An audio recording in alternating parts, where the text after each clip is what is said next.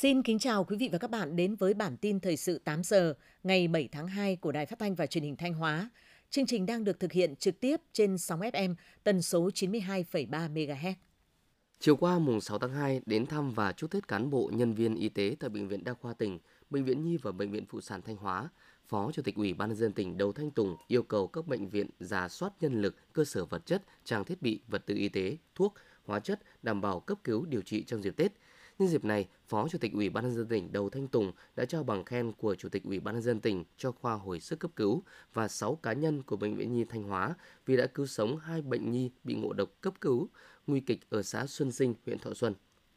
Năm 2024, một trong những giải pháp then chốt trọng tâm được các địa phương, khu, điểm du lịch trên địa bàn tỉnh Thanh Hóa lựa chọn làm bàn đạp thu hút du khách, đó là tổ chức các sự kiện văn hóa thể thao và du lịch. Trong tổng 145 sự kiện, có 85 sự kiện văn hóa, 30 sự kiện thể thao và 30 sự kiện du lịch sẽ được tổ chức trải dài trong cả 4 mùa trong năm. Năm 2024, Thanh Hóa đạt chỉ tiêu đón 13,8 triệu lượt khách, tổng thu du lịch đạt 32,387 nghìn tỷ đồng năm. Thông tin từ Ban Quản lý Khu di tích quốc gia đặc biệt Long Kinh cho biết năm 2023, đơn vị này đã đón gần 299.000 lượt lượt du khách đến dân hương, tham quan vãn cảnh. Khu di tích quốc gia đặc biệt Lam Kinh đặt ra mục tiêu đón trên 350.000 lượt du khách trong năm 2024. Trong 3 ngày từ mùng 5 đến ngày mùng 7 tháng 2, Thư viện tỉnh Thanh Hóa tổ chức triển lãm sách báo Xuân Giáp Thìn 2024. Triển lãm đã trưng bày giới thiệu 300 bản báo xuân của 172 cơ quan báo chí. Thông qua các ấn phẩm sách báo với nội dung phong phú hấp dẫn, hình thức thể hiện sinh động, bạn đọc có thể cảm nhận những đổi thay phát triển của đất nước quê hương ở khắp mọi miền của Tổ quốc, đồng thời thấy được sức mạnh nghị lực của toàn Đảng, toàn quân và toàn dân ta trong năm 2023 đã đoàn kết vượt qua mọi khó khăn thách thức, ổn định và tiếp tục đưa đất nước phát triển, giữ vững an ninh trật tự và chủ quyền biên giới lãnh thổ quốc gia. Thanh Hóa hiện có hơn 1.500 di tích lịch sử văn hóa danh làm thắng cảnh đã được xếp hạng và kiểm kê bảo vệ – những năm gần đây, du lịch văn hóa tâm linh đang là xu hướng được nhiều người lựa chọn, nhất là dịp trước, trong và sau Tết Nguyên đán. Bên cạnh việc siết chặt hơn nữa các biện pháp phòng cháy chữa cháy từ cơ quan chức năng, thì mỗi người dân khi đi dân hương, lễ chùa, du xuân dịp Tết Nguyên đán cũng cần nâng cao ý thức chấp hành các quy định về phòng chống cháy nổ, với phương châm phòng hỏa hơn cứu hỏa, góp phần bảo vệ an toàn cho các di tích cũng như tài sản tính mạng của chính mình và cộng đồng.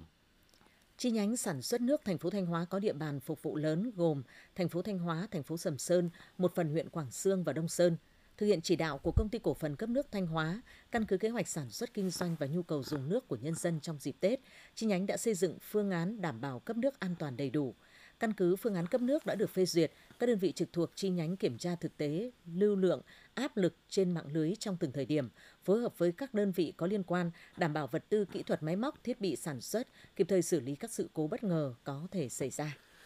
Từ năm 2018 đến nay, tỉnh Thanh Hóa đã hỗ trợ mua sắm máy móc thiết bị cho các hợp tác xã với tổng kinh phí hơn 48,7 tỷ đồng. Đến nay, toàn tỉnh có 94.135 máy móc các loại ứng dụng cơ giới hóa đồng bộ các khâu trong sản xuất nông nghiệp. Ngoài ra, trên địa bàn tỉnh còn có 2.860 hecta diện tích rau an toàn, cây ăn quả và vùng mía thâm canh được ứng dụng chuyển giao công nghệ tưới nước tiết kiệm như tưới phun, tưới nhỏ giọt, tưới thấm. Thanh Hóa phấn đấu đến năm 2025 sẽ cơ giới hóa đối với lĩnh vực sản xuất cây trồng chủ lực đạt trên 90%, năm 2030 cơ giới hóa đồng bộ đạt trên 70%. Thanh Hóa là tỉnh có tổng đàn lợn lớn thứ ba cả nước với khoảng 1,3 triệu con, tập trung chủ yếu ở các huyện chăn nuôi trọng điểm như Yên Định, Triệu Sơn, Thọ Xuân, Vĩnh Lộc, Nông Cống. Càng vào dịp gần Tết Nguyên đán, nhu cầu về nguồn thực phẩm liên quan tới thịt lợn ngày càng cao. Chủ trang trại, chủ hộ chăn nuôi và các thương lái đẩy mạnh việc vận chuyển lợn, sản phẩm từ lợn, gây ảnh hưởng đến công tác kiểm soát dịch bệnh – theo đó, Sở Nông nghiệp và Phát triển Nông thôn đã chủ động kiểm tra công tác phòng chống dịch bệnh tả lợn châu Phi tại các địa phương, chỉ đạo Tri Cục Chăn nuôi và Thú y tăng cường tổ chức lấy mẫu giám sát bệnh dịch để có giải pháp phòng chống dịch hiệu quả. Tiếp theo là phần tin trong nước. Thưa quý vị và các bạn, theo Tổng cục Hải quan, tổng thu ngân sách nhà nước từ hoạt động xuất nhập khẩu tháng 1 năm 2024 đạt 30.648 tỷ đồng, bằng 8% dự toán, tăng 13% so với cùng kỳ năm ngoái. Với sự tăng trưởng của kinh mạch xuất nhập khẩu đã giúp tổng thu ngân sách của ngành hải quan trong tháng 1 năm 2024 đạt 30.648 tỷ đồng, bằng 8% dự toán, giảm 6,88% so với tháng 12 năm 2023 và tăng 13% so với cùng kỳ năm 2023.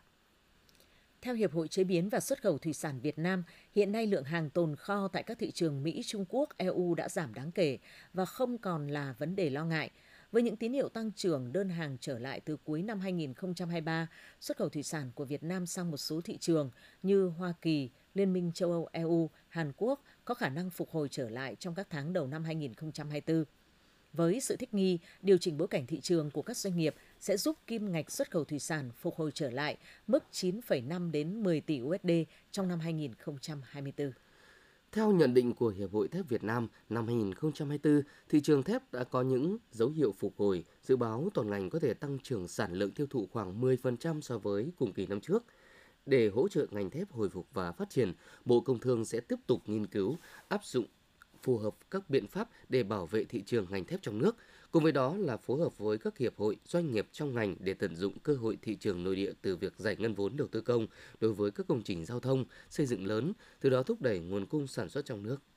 Trong tuần này, giá gạo xuất khẩu của các nguồn cung thế giới gồm Việt Nam, Thái Lan, Pakistan bất ngờ đồng loạt giảm từ 2 đến 20 USD một tấn. Việc giá gạo thế giới bất ngờ giảm mạnh trong thời điểm này được các doanh nghiệp lý giải do nguồn cung lúa hạn chế và cả người mua lẫn người bán đều đang chờ đến vụ thu hoạch mới diễn ra vào cuối tháng 2 đầu tháng 3 năm 2024. Đặc biệt, các nhà nhập khẩu gạo châu Phi hiện đang ngưng mua khi giá gạo Thái lên cao mỗi ngày. Riêng với Việt Nam, theo các doanh nghiệp xuất khẩu gạo, hiện các hợp đồng ký mới không nhiều, doanh nghiệp chủ yếu bán cầm chừng hoặc ký theo tuần. Thời điểm ra Tết Nguyên đán tại các cửa khẩu tại tỉnh Lạng Sơn, hoạt động thông quan hàng hóa diễn ra nhanh chóng, thuận tiện hơn so với cùng kỳ năm 2023. Vào thời điểm hiện tại, mỗi cửa khẩu Lạng Sơn trung bình một ngày có khoảng 260 đến 280 xe xuất khẩu nhập khẩu. Khu vực bến bãi có thể sắp xếp tối đa khoảng 1.100 đến 1.200 xe. Một trong những thay đổi lớn nhất tại khu vực cửa khẩu Lạng Sơn là sau khi hoàn tất các thủ tục cần thiết, các lái xe trực tiếp đi thẳng vào các bãi hàng khu vực cửa khẩu để sang tải và tiến hành giao nhận hàng hóa. Điều này đã tạo thuận lợi cho doanh nghiệp, chủ hàng trong kiểm tra, giám sát hàng hóa nhập khẩu và giảm được nhiều chi phí. Để đảm bảo hoạt động xuất nhập khẩu tại cửa khẩu Lào Cai, tỉnh đã chỉ đạo các ngành chức năng tại cửa khẩu bố trí cán bộ trực đảm bảo đủ nhân lực thông quan hàng hóa nhanh nhất, tạo điều kiện thuận lợi cho các doanh nghiệp tham gia xuất nhập khẩu trong những ngày nghỉ Tết Giáp Thìn 2024. Trong tháng 1 vừa qua, đơn vị chức năng của tỉnh Lào Cai đã cấp chứng từ xuất xứ CO cho hơn 16.000 tấn hàng hóa với giá trị đạt 24 triệu USD. Những tháng cuối năm 2023, một số người rút bảo hiểm xã hội có xu hướng tăng mạnh hơn, trung bình mỗi tháng gần 100.000 người. Trong rất nhiều lý do rút bảo hiểm xã hội một lần, có lý do cần tiền chi tiêu dịp Tết. Theo các chuyên gia, sự gia tăng số người rút bảo hiểm xã hội một lần là điều đáng lo ngại không chỉ đối với hệ thống an sinh xã hội quốc gia mà ảnh hưởng trực tiếp đến quyền lợi của người lao động. Mới đây, Bộ Lao động Thương binh và Xã hội đã có văn bản gửi Bảo hiểm xã hội Việt Nam cần thực hiện ngay các biện pháp nhằm hạn chế tình trạng chậm đóng bảo hiểm xã hội, bảo hiểm thất nghiệp và hưởng bảo hiểm xã hội một lần. Đồng thời, ngành bảo hiểm xã hội Việt Nam cần bảo đảm công tác quản lý, đầu tư quỹ bảo hiểm xã hội hướng đến mục tiêu an toàn, bền vững và hiệu quả.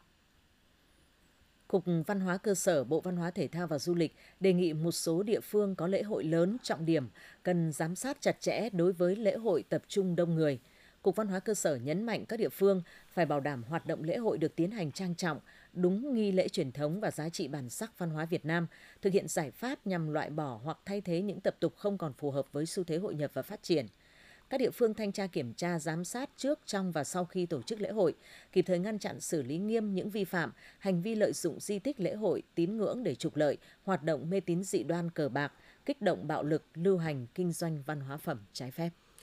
Để chủ động ứng phó giảm thiểu thiệt hại do thiên tai trong dịp Tết Nguyên đán, Văn phòng Thường trực Ban Chỉ đạo Quốc gia về phòng chống thiên tai đề nghị các tỉnh, thành phố Bắc Bộ và Bắc Trung Bộ cần theo dõi chặt chẽ diễn biến rét đậm, rét hại tại địa phương để thông báo, hướng dẫn kịp thời cho các cấp chính quyền cơ sở, nhân dân chủ động phòng tránh. Đối với gió mạnh trên biển ở các tỉnh, thành phố ven biển từ Quảng Ninh đến Khánh Hòa, theo dõi chặt chẽ bản tin cảnh báo, dự báo và diễn biến của gió mạnh trên biển – thông báo cho thuyền trưởng, chủ các phương tiện tàu thuyền đang hoạt động trên biển biết để chủ động phòng tránh và có kế hoạch sản xuất phù hợp đảm bảo an toàn về người và tài sản, duy trì thông tin liên lạc nhằm xử lý kịp thời các tình huống xấu có thể xảy ra.